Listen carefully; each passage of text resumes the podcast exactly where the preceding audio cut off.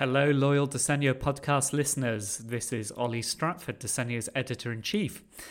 I'm excited to share something new with you. This download is the first episode of The Crit, the new fortnightly design podcast from Disegno.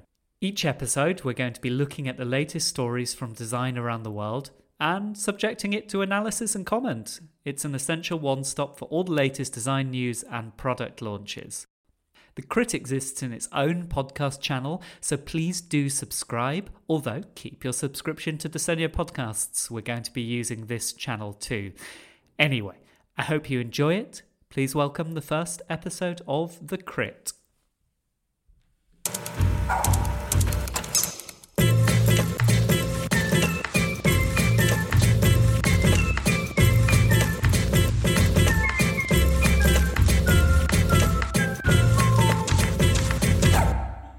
Hello and welcome to The Crit, the new design podcast from Disegno, the quarterly journal of design. My name is Oli Stratford. I'm the journal's editor in chief. And my name is Kristina Rapacki, uh, and I'm the deputy editor of Disegno. And we're your hosts.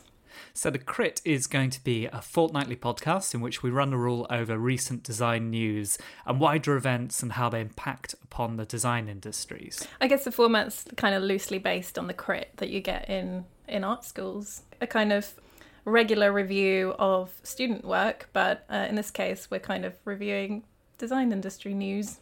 We're casting ourselves in the role of snooty professors, sneering uh, or, or or praising whatever whatever students, which I suppose in this case is the design industry. I've become lost in the metaphor. Yeah. Yeah. How are you? Uh, I'm all right. I'm all right. Uh, I'm I'm excited to finally be doing this because we put a teaser out in was it March?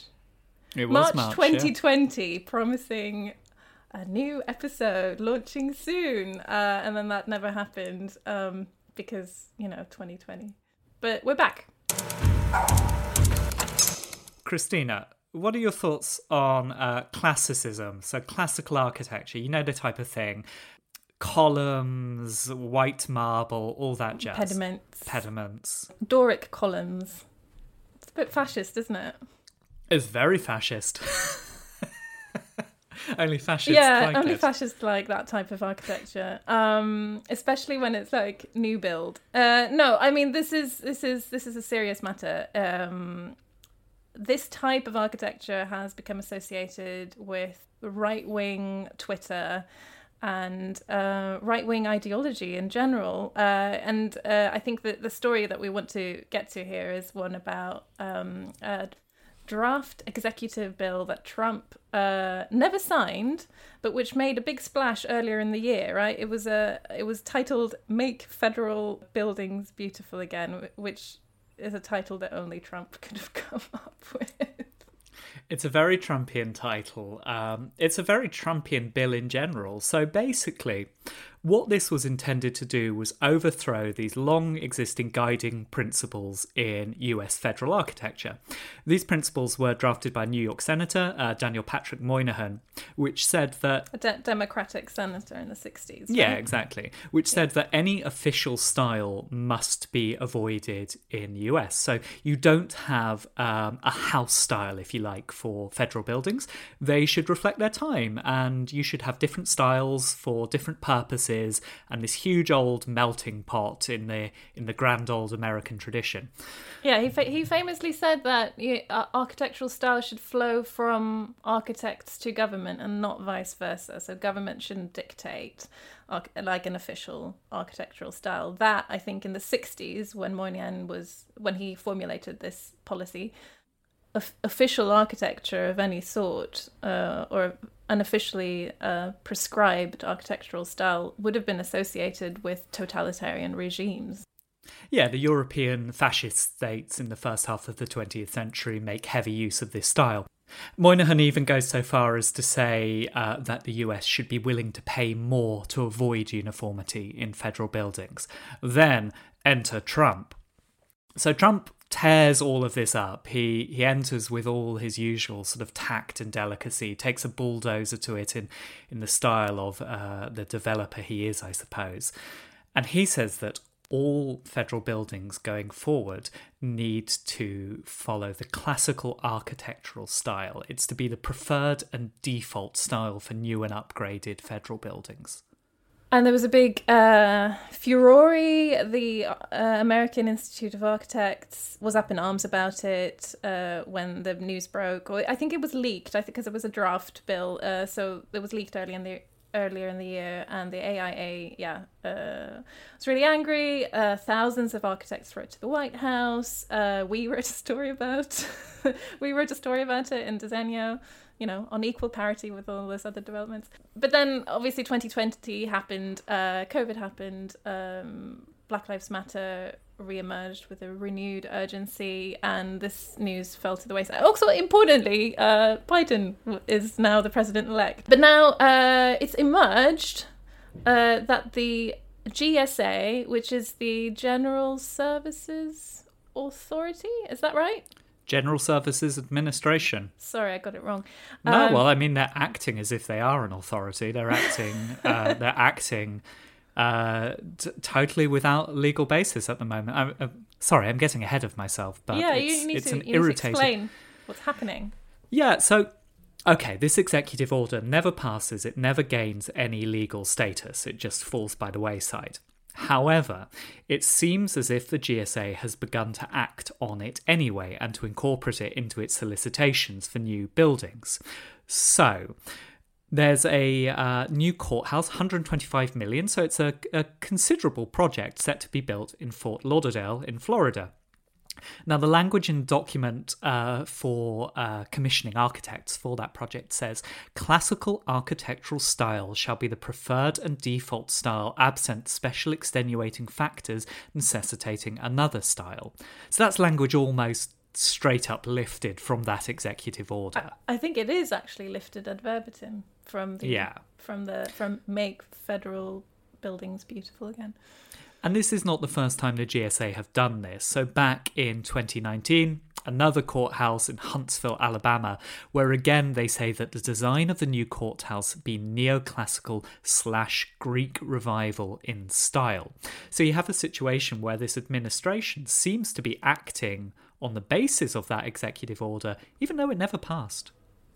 Yeah, I guess it's interesting because the Alabama courthouse that like that was before this uh, Trump executive uh, uh, bill was even discussed. Uh, so it seems like this is a, a body that has maybe lean, been leaning this way for some time anyway, uh, but that it maybe was emboldened by this this leaked uh, bill. But yeah, it's it, it's an interesting development there's been this long-standing now uh, kind of relationship between right-wing Twitter, in particular, and uh, and and classical or Greco-Roman styles uh, of architecture. What is it about this style uh, that makes um, right-wing people so excited?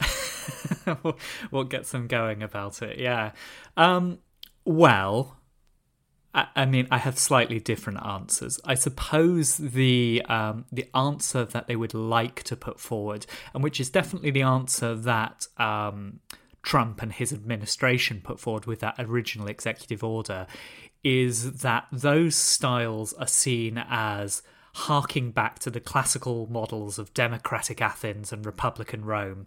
So there's there these ideas that those civilizations are presented as the sort of cradle of Western democracy and embody all that is good about democratic ideals. So I, th- I, think that's the veneer they would like to put on it. That what they're doing is trying to hark back to this golden age of democracy and reflecting core sociological values that's a nonsense. Or Western values, but then, but then I guess there's also this, you know, like a lot of the the federal buildings in Washington D.C., like the really grand ones, were built in the 30s uh, in a neoclassical style, and there's maybe this kind of, you know, a charitable reading again would be, you know, like people are, are feeling nostalgic about these great civic ideals of that era of the New Deal and and and that sort of thing, and uh, you know, I think that's you know that's that's one argument yeah that's that's the charitable argument i think the more sinister thing is you you mentioned that this comes up a lot on Twitter and often has links to white supremacist accounts and so on.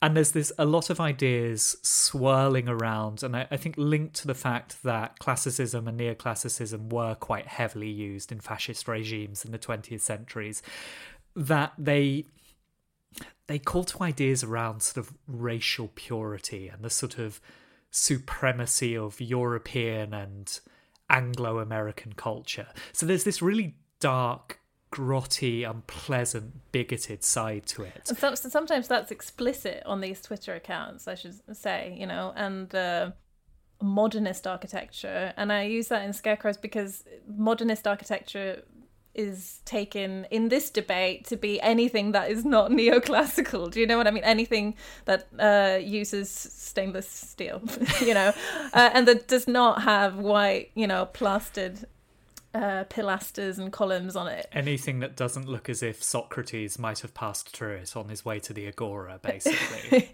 Precisely, and that that anything that is not that is not Socrates and the agora is is kind of degenerate. Like that is the that that's the vibe you get off of these accounts. Yeah, it's this kind of would you want this in your neighborhood? This disgrace. Well, it's probably better than this weird cosplay that we're all Roman senators on the way to decide whether whether to invade the Goths or something.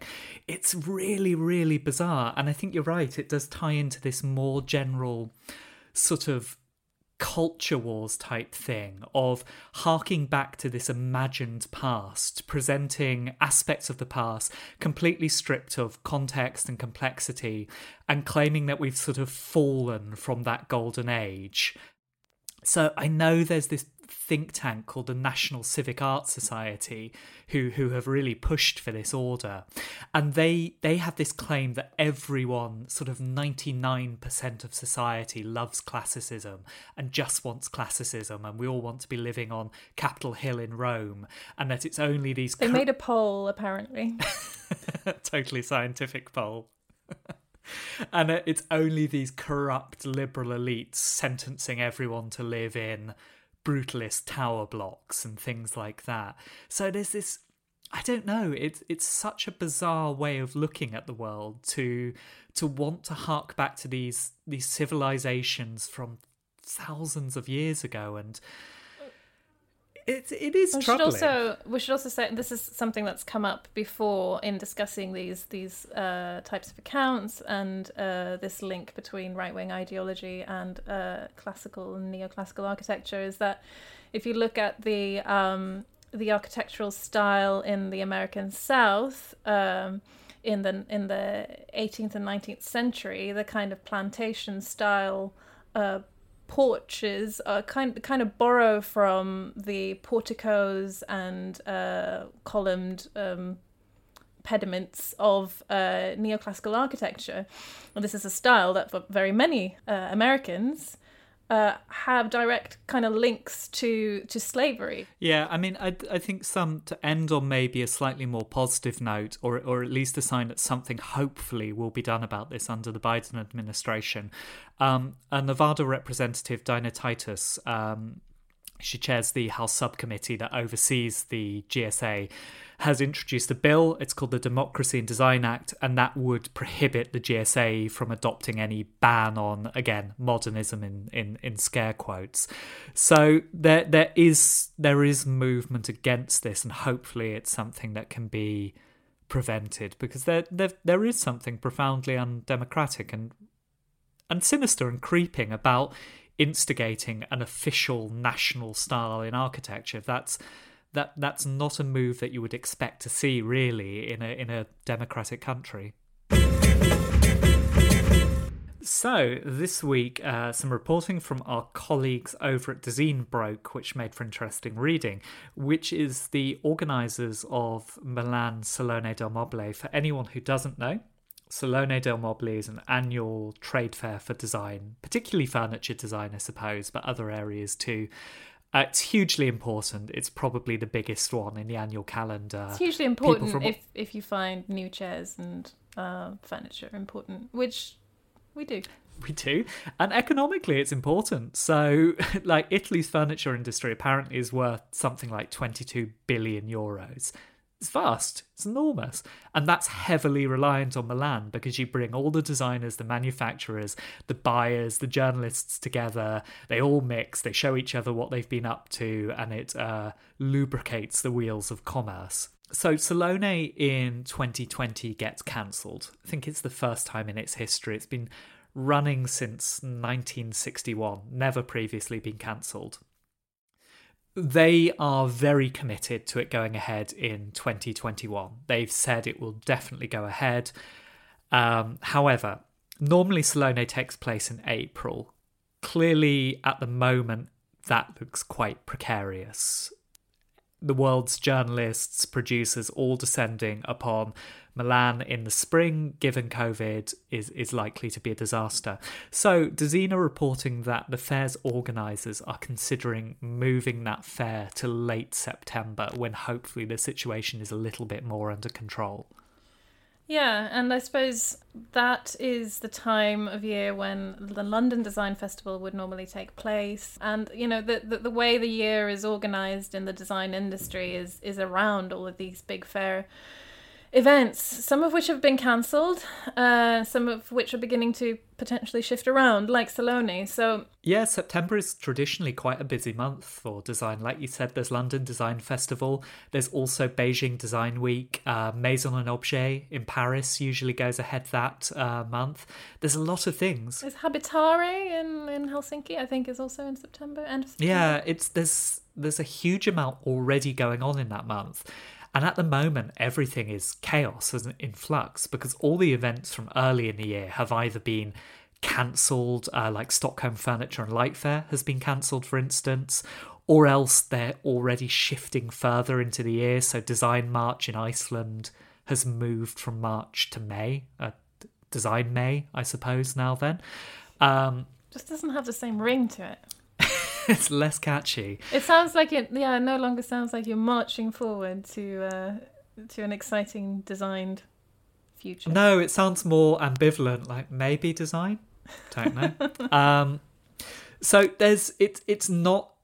I, I guess in the context of the pandemic, it's not the most important thing in the world, but there is going to be this huge problem of trying to rejig that calendar, trying to work out which events can go where and how you fit them around one another.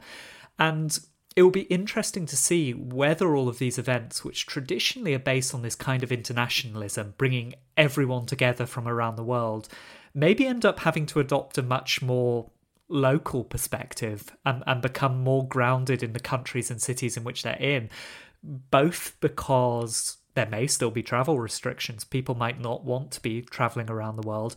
And also because there may just be more competition if you're condensing that schedule down. People might not be willing to fly halfway around the world when another festival much closer to them is happening at the same it's time. It's made us all think about uh, whether whether this amount of traveling and this amount of uh, trade events is actually sustainable both for the industry but also for just like individuals and their own their well-being and obviously for the environment i also wonder if if there's a long overdue just kind of recalibration of these industry events to suit a more locally responsible way of uh, doing business. It's a topic that the journalist Peter uh, Smisek wrote about in our most recent issue. Actually, that's twenty eight. Nice plug. Yeah. Um, and Peter writes about it really well and sets up the issues around design.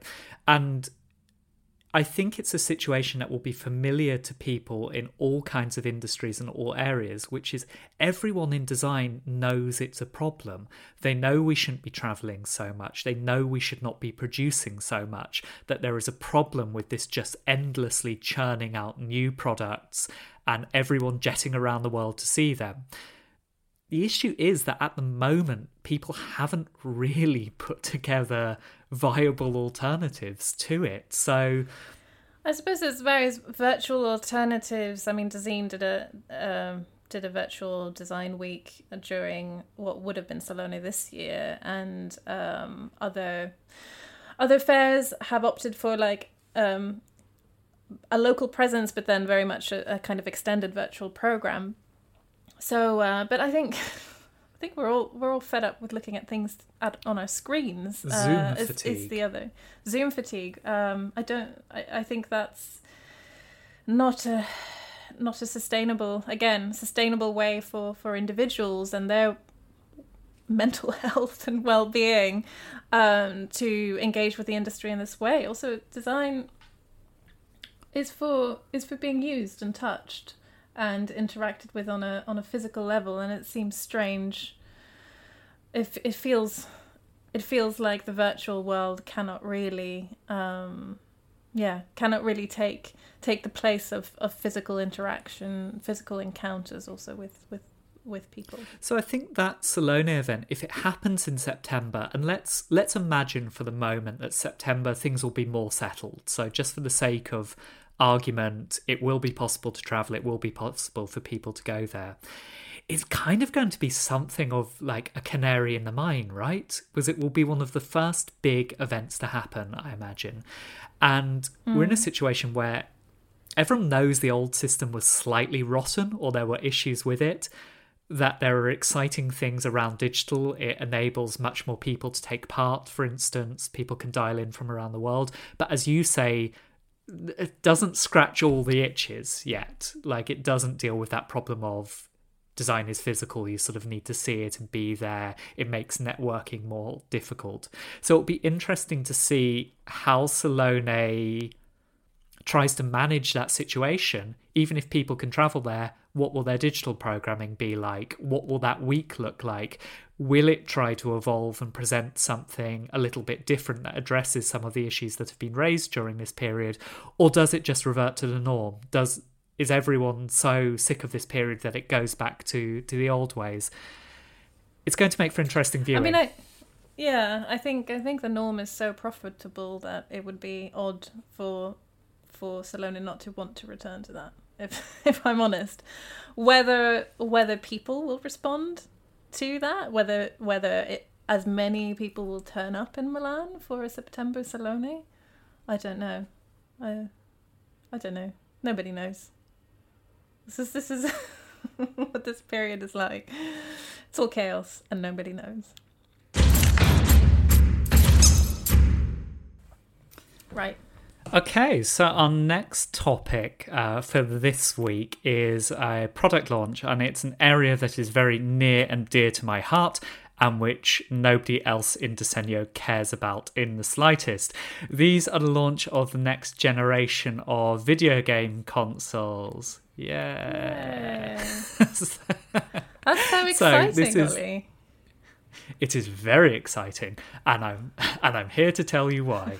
um, so, uh, Microsoft has launched its new consoles, uh, the Series X and Series S, whereas Sony, uh, the the other big player in this world, at least in the UK, is today launching the PlayStation Five.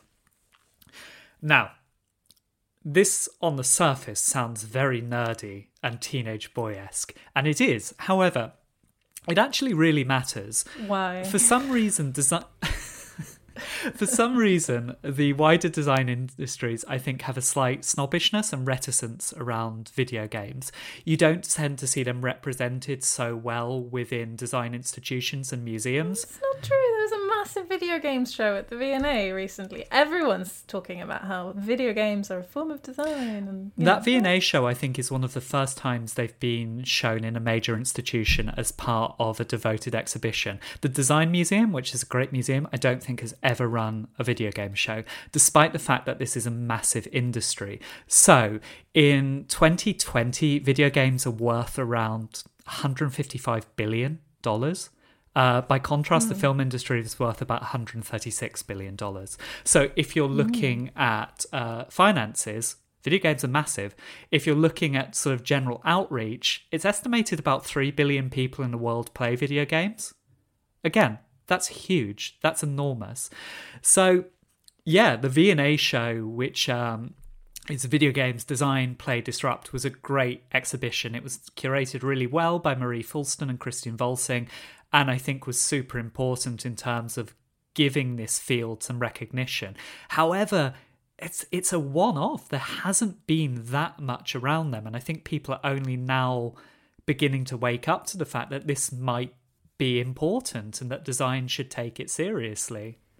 What's uh, what's so special about this uh, this new generation of consoles then? Why is this a design story that we need to think about? Well, I suppose it's a design story to the extent that consoles move in generations. So you get a new series of consoles, and then that's the architecture on which games are produced for the next five to ten years, say. So basically, they provide the toolkit within which all designers are going to be working for an extended period. It's not the only one, of course, there's PC gaming and things like that, which changes.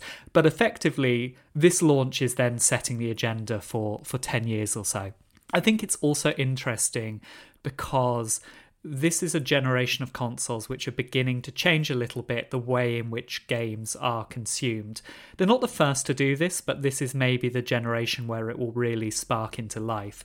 So, rather than having a disc or a cartridge and sort of discrete games which you plug into your uh, console and play on, both Sony and Microsoft are looking at digital downloads. So you download a game and play it, you don't have a hard copy, you just have the digital file, or, and this is particularly, I think, Microsoft have done with this thing called Game Pass, you have a subscription. So it works more like Netflix. You pay a certain amount each month, and then you have access to this huge library of games.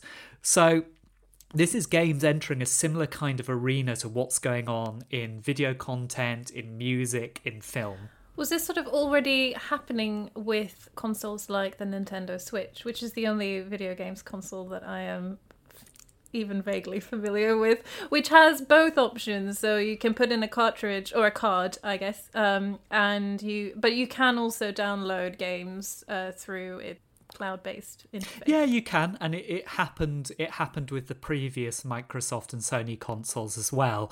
I think it's more this time about it forming a central pillar of of the offer. It, it's becoming bigger and bigger, and more people are doing it. So both Microsoft and PlayStation and Sony, sorry, are offering versions of their consoles which just don't have a disk drive. Right. So you could only get digital files. So it it's more about that steady growth and this model of subscription based services which you're seeing across all technology. Will, is there a sense in which this subscription model, obviously in music, and in uh, film and television shows, it's actually changed the um, conditions under which people create content uh, and the kind of funding available when you're not buying discrete, you know, you're not buying a record, you're subscribing to a platform.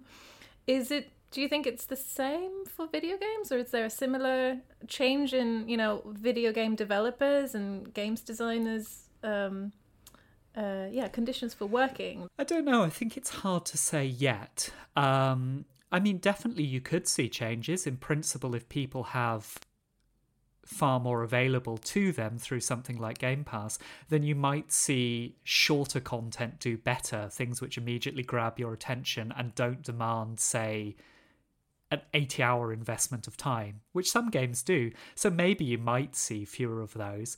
To be honest, I think the bigger change is probably the rise of stuff like mobile gaming and different ways in which people are gaming. So it's no longer necessarily the domain of sweaty teenage boys sat in a basement sinking all of their hours into playing a new game they've got. People are playing games on their commutes. People from all different demographics are playing games. It's opened up massively. I think that my understanding is maybe the bigger change, but you could you could see some changes this generation. Why not? Thank you, Oli, for uh, this fascinating breakdown of the uh, new generation of consoles. That was. I'm going to say one more thing okay, about go on then. mm. design and its relationship to game design, which I don't understand. Um, I do find it very odd that the design press and design industries haven't incorporated video games to the same extent as some other areas and that it stands as its own field. Because if you look at video games, a lot of the things they do and that are distinctive about them are such hot button topics in other areas of design.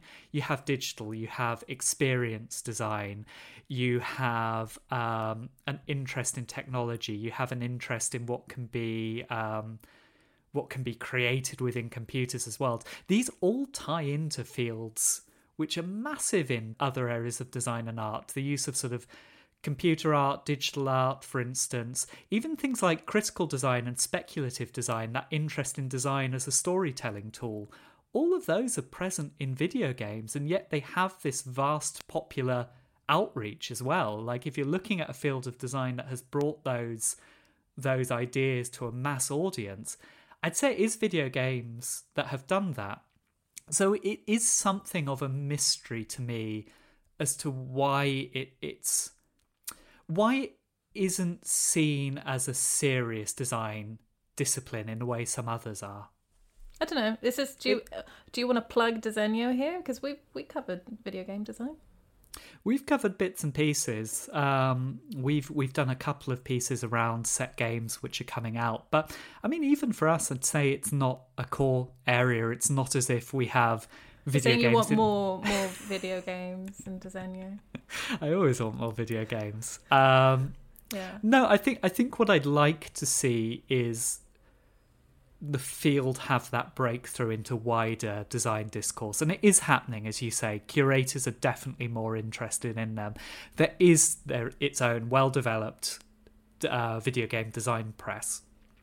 However, what I'd like to see is it break into other areas of design discourse. I think it should feel odd if design journalists don't cover video games in the way in which it feels odd if design journalists don't cover traditional products or furniture. That's that's the change I'd like to see. I think mo- moving from moving from a topic I find very joyful and delightful to um, actually some of the bleakest news this week and and and something that's incredibly traumatic and actually quite unbelievable when this news broke. And we're talking about the the Grenfell inquiry. Um, I, I don't think the the disaster at Grenfell Tower needs any introduction. But this week, the inquiry which is ongoing heard from the company which uh, produced the insulation for that building, which was found to be combustible and, and exacerbated that fire. Uh, so, Kristina, do you want to talk us through that new development? Yeah, so the Grenfell inquiry has heard from an ex employee of Celotex, which is the manufacturer of the insulation boards that were used on Grenfell Tower, and which, as you say, Oli, um, helped spread the the fire um, in 2017. And um, this ex employee has admitted that while they were working for uh, Celotex, they uh, worked on two uh, fire safety tests for this particular insulation board. And the insulation board uh, failed the first test, so this is 2014, uh, so a few years before before the fire. The boards failed the first test in about 26 minutes, so the entire rig was engulfed by flames. Three months later, they did a second test, which was effectively rigged. They concealed uh, fire retardant panels on the rig so that the insulation wouldn't catch fire as quickly. And the ex employee that was in- interviewed or grilled as part of the inquiry uh, was then told to put out commu- press communications about this panel that didn't mention the first failed test, so that the communication was uh, was misleading, to put it mildly. Yeah, so this test is overseen by the BRE, which is the Building Research Establishment. Now, when it passes that second test, the thing which passes that test is the overall rig. So that is the rig with those fire retardant panels in. So what that test is saying is, yeah, sure, this this product passes our fire test, providing you put some other fire retardant panels behind it. Now the issue seems to be that Celotex then fight well, it's not a grey area, they, they deliberately mislead, but they present that panel as if it has passed the test rather than the rig as a whole. So it's going out to developers and so on saying, This is a great product, you know, it's passed this test, take it on, use it in your buildings. Whereas actually it hasn't passed. What's passed is that overall rig, and that's not what they're marketing. Yeah. And Celotex have they've admitted that some of its employees have behaved with poor judgment uh, when it comes to these fire safety tests, and that they have taken the necessary precautions to make sure it doesn't happen again.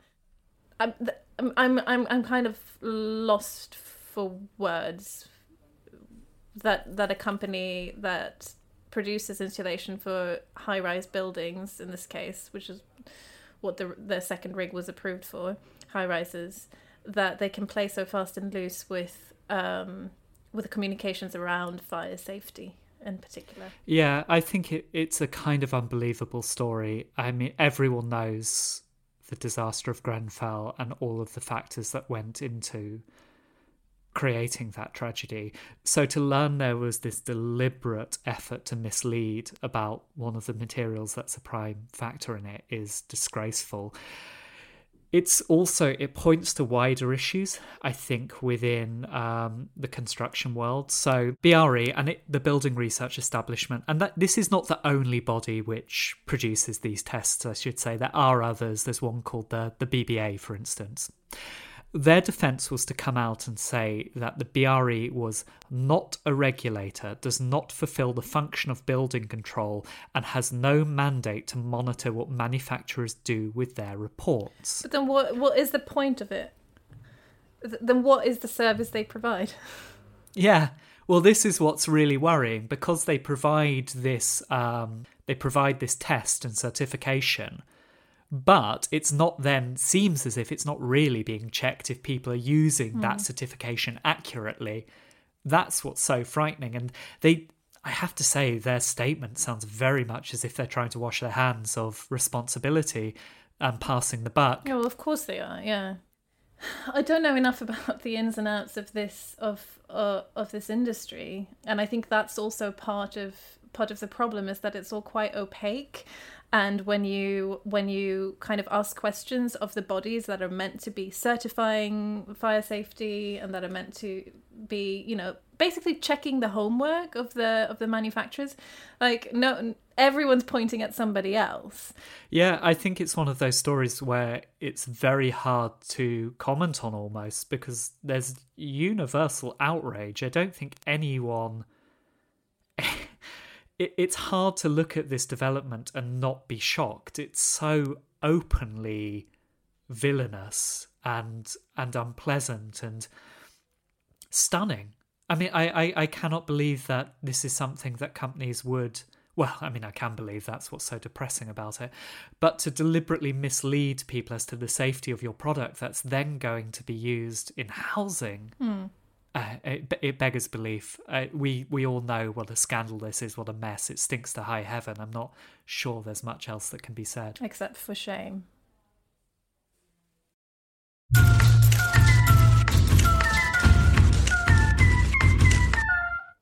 Should we talk about the mink situation in Denmark? Oh, sorry. I thought I didn't realise we were recording still. Yeah. Uh, yes. no, still, still here.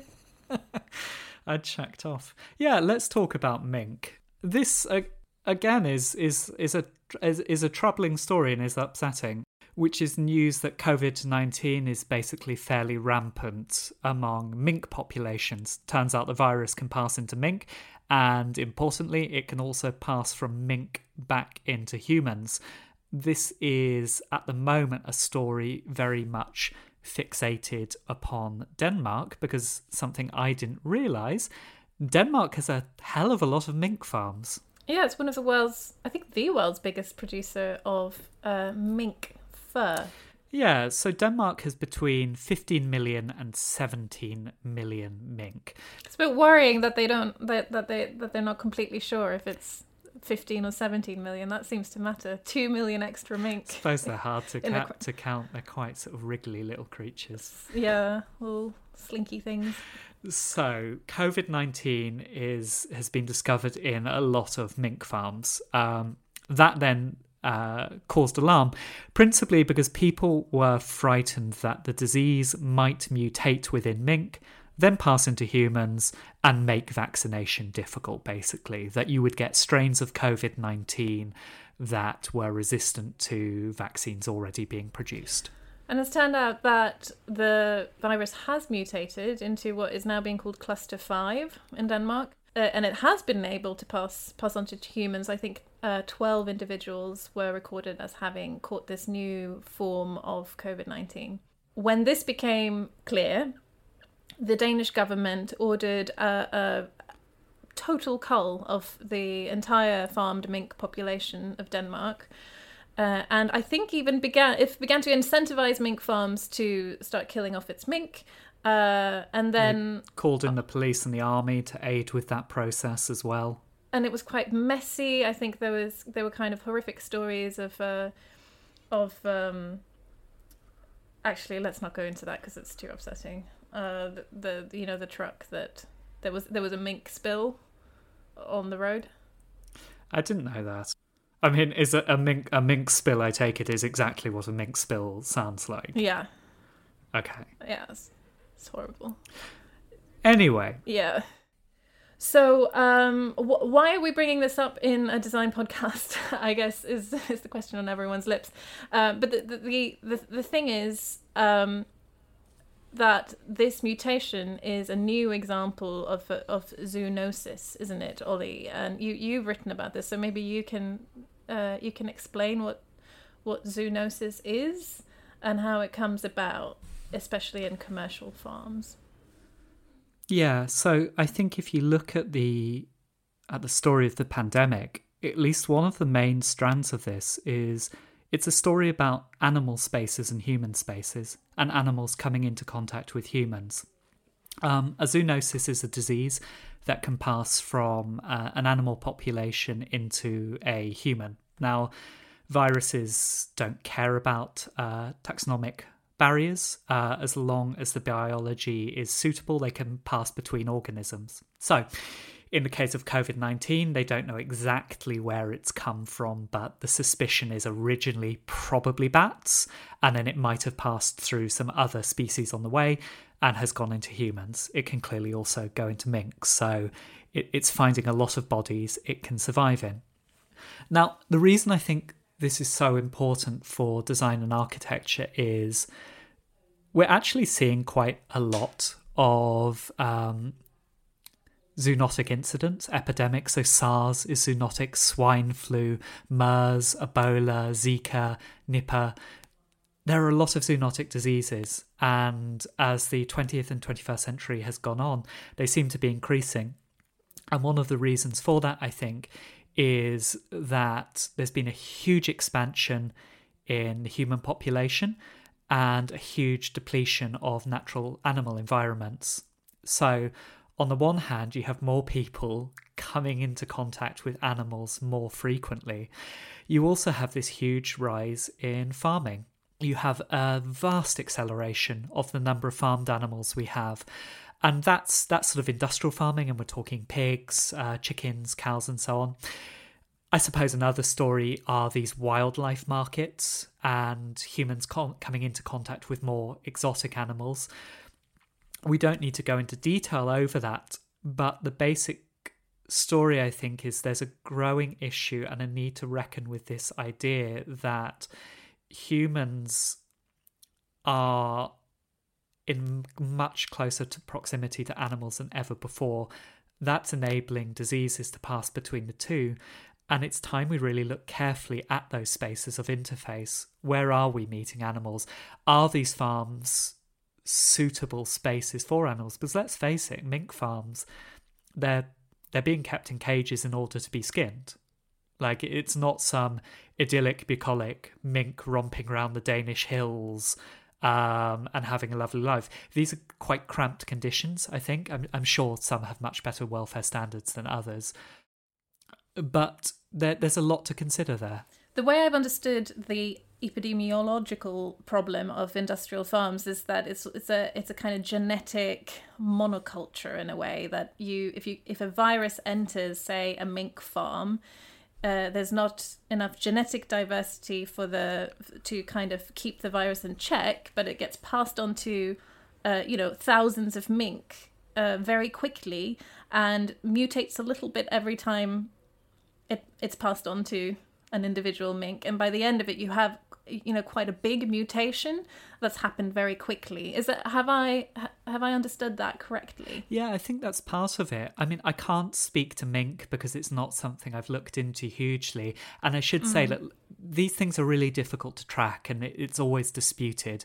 But for instance i think one thing that is worth looking at is uh, pig farming say mm. which has been implicated in swine flu outbreaks. Now it seems that there's a fundamental mismatch between um, what you would want epidemiologically, which is very um, diverse types of pigs, sort of heirloom variety. So you have this genetic diversity and diseases can't spread as quickly, and the demands of industrial agriculture, which wants standardization and wants very similar animals that produce the right amount of meat quickly. Um, so you've had this sort of um, effort to turn animals almost into objects, really, that they're not seen as living creatures so much, they're seen as an opportunity to, to design a product okay, it's it's it's messier than a traditional product, but a, a product nevertheless. And so you've got those two competing needs bumping up against one another. I think this is one of the things which is going to become more and more of an issue for design and architecture, or at least it should, um, because there's going to have to be a desire to grapple with the spaces which we create for animals, whether they're agricultural or whatever. I mean, agriculture is the main one, and how we think of those. Because at the moment, a lot of the sort of vast industrial farms uh, are pretty horrendous. That they, they are designed around the idea of animals as objects. On the other hand, you have programs which I think are quite funny and sweet, but are like architecture for dogs, where, for instance, architects have created these funny little spaces for pet dogs, and those those really anthropomorphize animals. They sort of create um, hammocks for pugs or a vanity mirror for poodles and so on. And what seems to go missing at the moment within design and architecture and the way in which we design around creatures is an effort to create spaces which actually engage with the realities of what it is like to be that creature. So, neither to anthropomorphize nor to treat as object, something which deals with the idea that these are living creatures with different needs which aren't human um, and and to cater for that to an extent. That's really hard. I wouldn't i wouldn't fancy trying to design for animals. I think it's a really difficult challenge but it is something that's going to need to happen. We need we need a launch of architecture for mink or architecture for for pigs. Oh no, wait, that's the Make Federal Buildings Beautiful. Way. Way. Um, right, coming back full circle. Yeah, so one of the regular features we're going to be doing on the crit is a roundup of recent product releases and projects. So, see what various designers are up to and what's been put out. I mean, this has been a year marked by cancellations and not so many launches really because the main the main spaces in which things are launched the fairs have all been covided so it's it's been a rather nice actually looking around and seeing what's been done and, and finding a couple of products which have come out recently. Uh, first one we're going to look at is a piece of lighting design. This is the Mayday lamp for Flos, uh, designed by Konstantin Grcic, uh, which he did back in 1999 originally. So some, something from quite early in his career. It's been its uh, 20th anniversary, and Flos have celebrated with an anniversary edition, which has replaced the original orange polypropylene handle with. A... I really like that handle. I like the handle too. There's something very pleasing about it. sort of like emergency colours. It looks really like roadside works type aesthetic. Yeah, it's it's the Mayday look. This new one has replaced that polypropylene handle with a tumbled die cast aluminium version. It's been produced in an edition of 2020 to celebrate it. I think it's an interesting one because that Mayday lamp it had a huge impact. It's in MoMA's permanent collection, for instance, and it's such an odd lamp because it doesn't really look like anything else I can think of in a high end lighting catalogue. So if you look at Flos's work, it's all these very sumptuous lights, really exquisite um, materials, very delicate, very poised. And then you have Constantine's May Day, which I mean, he his the photo the photography he made of it has people using it in garages. It, it's meant to be this sort of jack of all trades, slightly messy thing. Yeah. So for those who aren't familiar with it, it kind of looks like a megaphone in a way, or um, kind of old-fashioned lantern. Uh, the, the, kind of the love child of a of a lantern and a megaphone, and uh, has a cable that kind of wraps around the fixture and can be it can be hung from that cable or the fixture and you know you can it's kind of uh, quite adaptable uh, and looks quite ad hoc. But yeah it's a it's a great piece of design. I i don't know is, is this the is this a good time to mention that um, our readers and listeners can win i thought you'd never ask yes you can win one of the uh, edition of 2020 of the May Day anniversary. We're doing a readers survey at the moment, and we'll share the link for that in the podcast information. Next up is the Linear Systems series designed by Thomas Bentzen for Muuto. Um, this is uh, a new sort of office series. It's quite nice, uh, very nice actually, I should say. Sorry, Thomas, I don't know why I hedged that. Um, it's a series of sort of tables and benches and lights as well. And it's very sort of simply done, very elegant. Uh, but the idea is it's intended to be a bit more homely. So at least one of the ver- versions is executed in wood and it's also meant to be flexible so you can reconfigure it. Now, I think Thomas has done a really nice piece of design on this. The system looks very elegant. I think it's most interesting in a way in terms of it being very emblematic of current trends within office design, which are merging that sort of home space with an office space and the collision of those two different areas and trying to introduce more homely, warm, fluid, flexible environments to the office, which has traditionally been seen as a much more static, regimented space. Yeah, I guess office furniture companies have been talking about this, the kind of the blur distinction between home and home and office for quite a while, but it certainly has become uh, amplified and exa- exacerbated uh, by COVID and and people working from home. I I personally feel like I, I, I want a clearer distinction between work and, and my life, especially because I've been cooped up in my flat for uh, for months now. Um, but you know, it, it's it's definitely a, a, a, tendency to to keep watching because uh, these manufacturers will have to will have to change and adapt to to to new realities.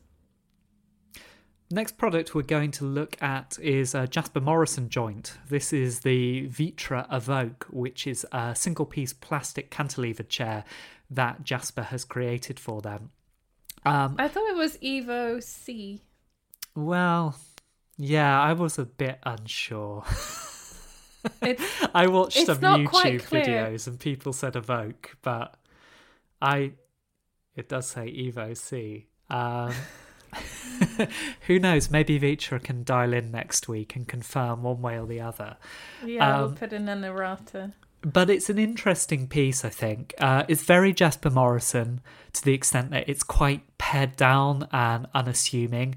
It's very clearly sort of delicately engineered and precise, but it's not prepossessing in any way. It's this quite simple, um, well resolved chair form. Now, the reason I find it interesting, I suppose, is there's a really long history of these cantilevered chairs within 20th and 21st century design. So, a big part of sort of um, all that Bauhaus movement and so on start of the century, you start to get these cantilevered chairs in tubular steel. So Mart Stam does one in the 20s. I think that's I don't know whether it's the first, but it's it's one of the first really prominent ones, and then that gets picked up by Marcel Breuer and Mies van der Rohe, and everyone starts doing these pieces because they make use of the vernacular of modern materials and they do something which hasn't been done before. That sort of um, slight visual illusion of how is that chair standing up when all of the weight is being put on an area where it doesn't have legs beneath. It's sort of that trick around stability. It kind of became a like an emblem of modern manufacturing techniques, didn't it? And and in extension of, to that, an emblem an emblem of modernity in furniture design. Yeah, and it, it sort of then it really just keeps recurring over the course of the century. So um, Alvar Aalto does a wooden cantilever chair, for instance. Uh, Gerrit Rietveld also does wooden ones too. And then you start seeing some plastic ones emerge. And I think one of the most famous, obviously, is the is the Panton chair, uh, produced by Vitra as well, which is this super sinuous, quite poppy organic shape of a chair. I think George Nelson said something like something like that shouldn't be called a chair, which is kind of a funny quote. Could go either way, can't it? As either a criticism or a. Um...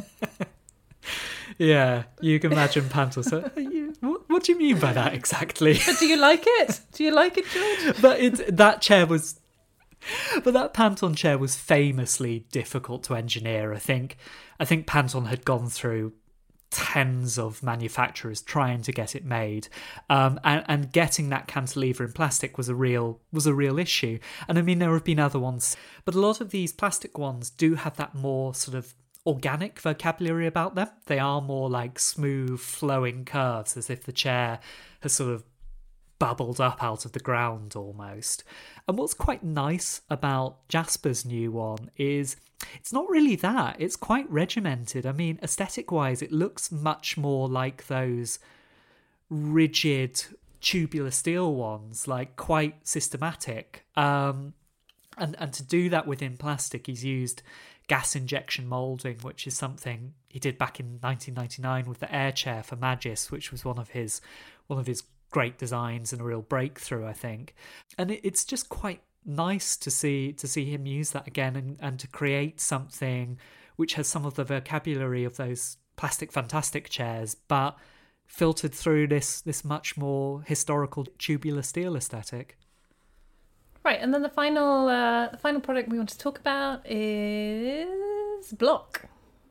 Block by Establishment. Yeah, so this is designed by Deltour, a Paris-based designer and it's a coffee table series. Comes in a couple of different sizes.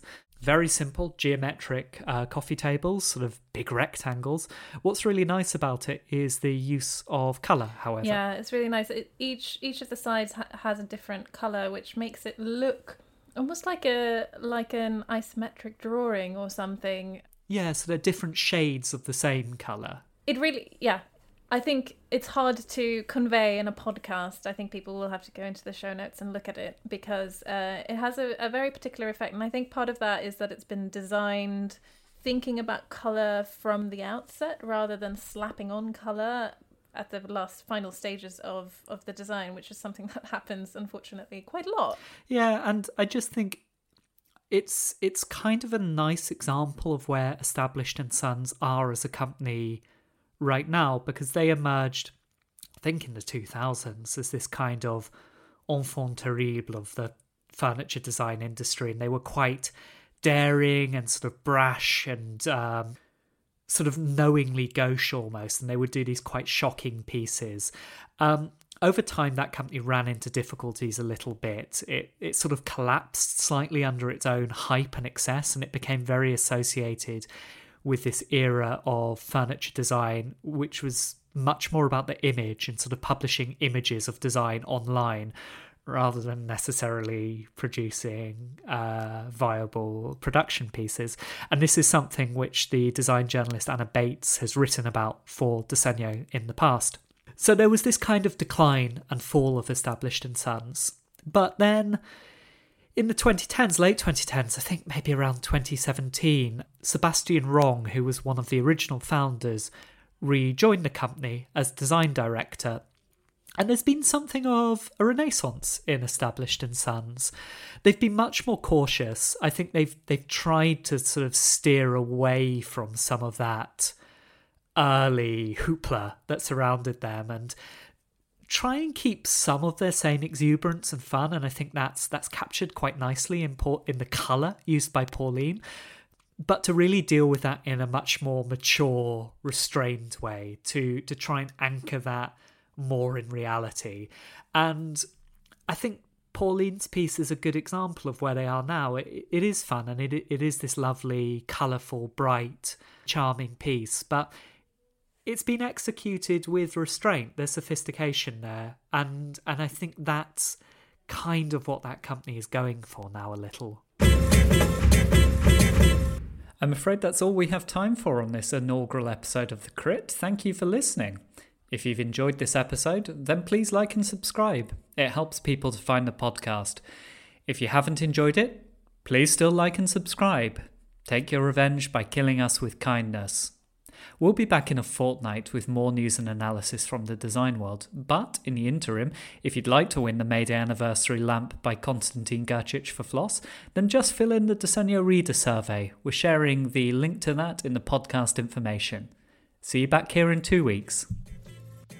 Should say, if you've liked the music that introduced this podcast and which is played throughout, it was created for us by Yuri Suzuki uh, with Team Suzuki at Pentagram, which is Adam Chong McLeod and Charlie Carroll.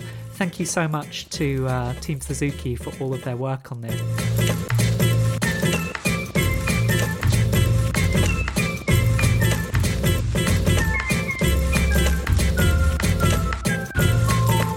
This episode of The Crit was produced by Evie Hall and edited by me, Kristina Rapacki.